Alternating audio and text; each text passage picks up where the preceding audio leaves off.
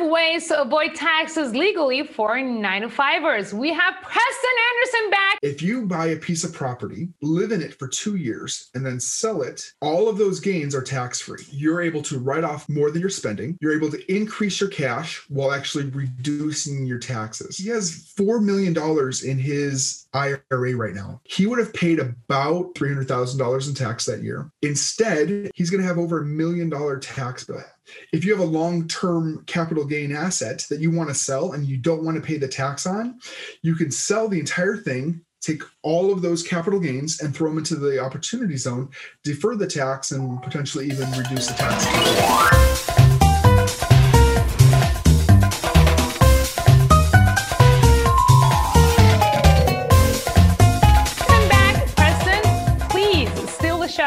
Okay, thank you, Kiana. So the very first thing that I do for nine to fivers, and it's my absolute favorite strategy, is is HSAs. I think an HSA, every person should max them out. It provides multiple layers of tax benefits. The first, you get a write off in this year. So even if you don't have any medical expenses this year, you still get to deduct it. So it's used for medical expenses. So you have to have a high deductible insurance plan for this to work. But what happens is when you put it in, you get a deduction today. It can grow tax free. And then when you pull it out, it comes out tax free. So it's tax free in, tax free growth, and tax free out, triple net tax free. It's awesome. Those are my favorite. so that's the very first thing I teach with everybody that's a nine to fiver is is use the HSA. Okay. Number two is real estate. I teach clients how to use real estate to grow their net worth. And I do this in two ways. The first is with their primary residence. So if I have, I teach to a lot of single clients that are young in their early 20s, mid 20s, this strategy. If you buy a piece of property, live in it for two years, and then sell it, all of those gains are tax free. Okay, up to $250,000. 100% tax free. There's no, you don't have to go buy another house. You don't have to reinvest it. It's all tax free. And so you can do this every two years. And Does this Uh, matter who the president is for this Nope. one? Nope, nope. This one has been around for 40, 50, 60 years. I'm not even sure when it was created. And it's not going away anytime soon. Okay, so using using your primary residence to create tax-free wealth. So I do I, I take that back. I, I teach this basically to two primary people. One are really young people that don't have a family, because if you have young kids, it, it becomes hard to move every two years. But the second are retirees, people that their kids are out of the house and they they love adventure and they want to work on a project. Uh, and I have clients who literally every two years make about 150 to 200 thousand dollars tax free. Okay, uh-huh. so they use their house to to build their wealth. So that's that's using your primary residence for real estate. And you have to live there, has to be your primary residence for two year, two of the past five years to qualify. The second way I use real estate is that depreciation. Okay. So you I can understand what that means. What is this, this depreciation everyone talks about? The depreciation is a non-cash expense that you get to write off your your investment properties for residential real estate. It's over 27 and a half years. So if you buy a piece of property for let's just say $300,000, you get to deduct $10,000 every year of principal. So if your if your mortgage is let's just say for ease of numbers $15,000 a year and interest is 10 of that. Principal is only being reduced by $5000 on the loan. You're writing off the 10000 for interest of the mortgage. You're not writing off the principal but you're writing off $10000 of depreciation. So you're writing off more than you're actually coming out in cash. And so for a lot of people and especially in those early years of real estate you're able to write off more than you're spending. You're able to increase your cash while actually reducing your taxes Okay. Now there are some income limits, and if your income is over $150,000 a year, this doesn't work. But for those that are under 100,000, it's a beautiful method to increase your your net worth while increasing your cash and decreasing your tax liability. One of the other things that's great about real estate is as it appreciates, you get to pull money out of that property 100% tax free. So you're going to take a loan out and then buy more properties. And so I see clients do this a lot. And then yeah, that's how you get into the real that that is you're no longer in nine to five, or you're now getting into the real estate business.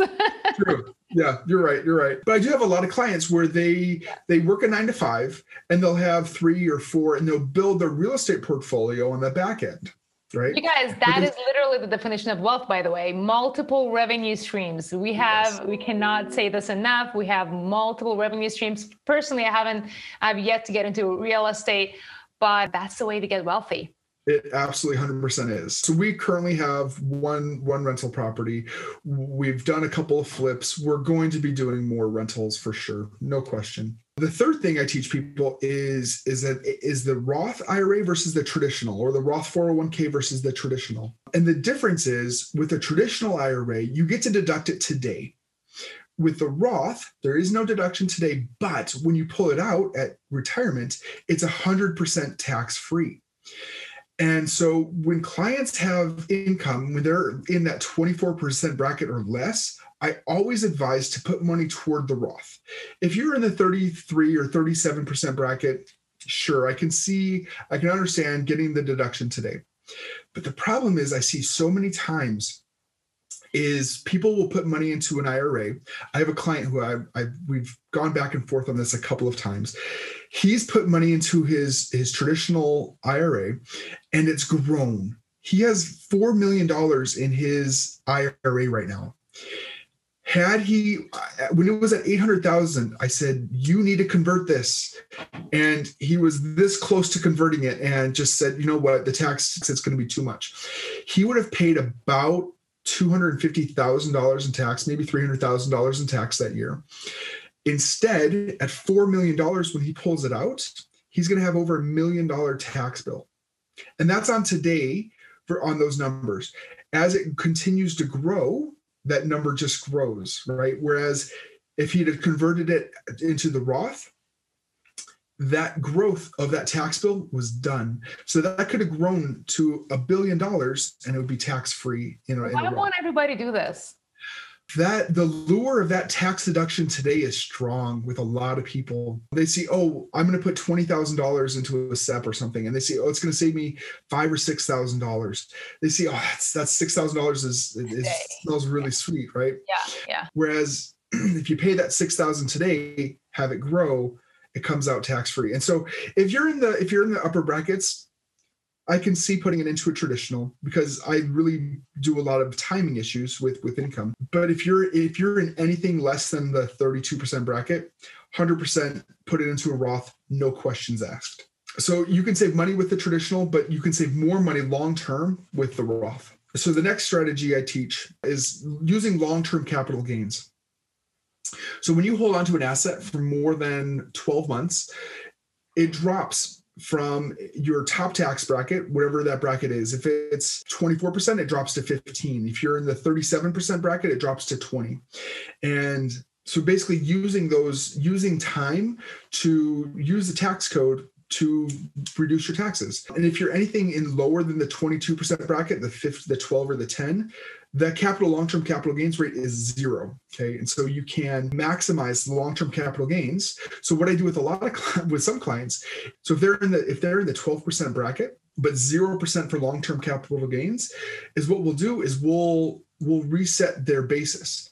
And so at the end of the year we will have them sell something and buy it right back so that they realize those gains pay tax on it but their tax is zero so they're not actually paying tax and then buy it back immediately so they still hold on to it. They just they take their basis from $100 a share to $200 a share but they do it in a way that's tax free Okay. So it really is case by case. And we actually did a video with you, Preston, where you talked about the capital gain taxes and also some loopholes on how to reduce your day trading taxes that we're gonna, I'm gonna link it maybe over here, over here, or this may come first. We don't know, but stay tuned for that video. is really, really awesome. Think, Let's right? get the number five here. Okay. okay. So so long-term capital gains is huge. The last one is is opportunity zones.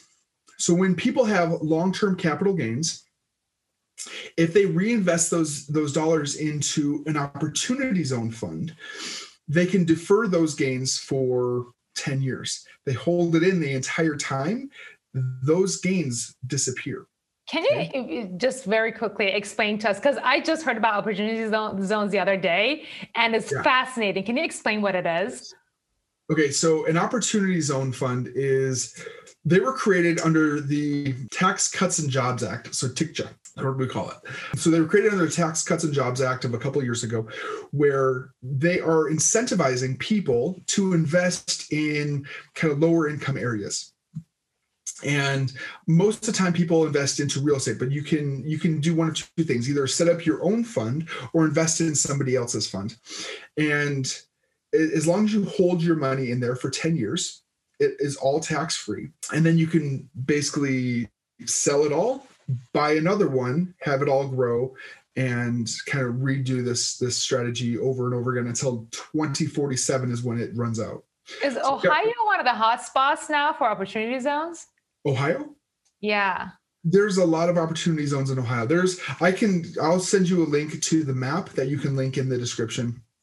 Awesome. But there's a the, the government has a link for all of the opportunity zones in the, in the US. And so you can basically type in a zip code and pull up where the opportunity zones are. But if you have a long term capital gain asset that you want to sell and you don't want to pay the tax on, you can sell the entire thing take all of those capital gains and throw them into the opportunity zone, defer the tax, and potentially even reduce the tax completely. I guess I'm gonna do this. Why didn't you tell me that? All right, we're going to talk about this on the phone, personally with Preston, and ask him why I haven't been doing this. All right, thank you so much, Preston, again for joining us, you guys. We have had awesome discussions with Preston in other videos. So make sure that you subscribe, share this video with your friends, and if you want to contact Preston for a free valuation of your tax situation before he gets completely booked out, go ahead and book your call today. I'm going to link to his calendar calendar below. Thanks again, Preston. Thanks, Kiana. We have a tradition in our Invest Diva Movement videos. We are going to get you to do your fifth and final silly face. Three, two, one. All right, that was much better than the first one. Good job.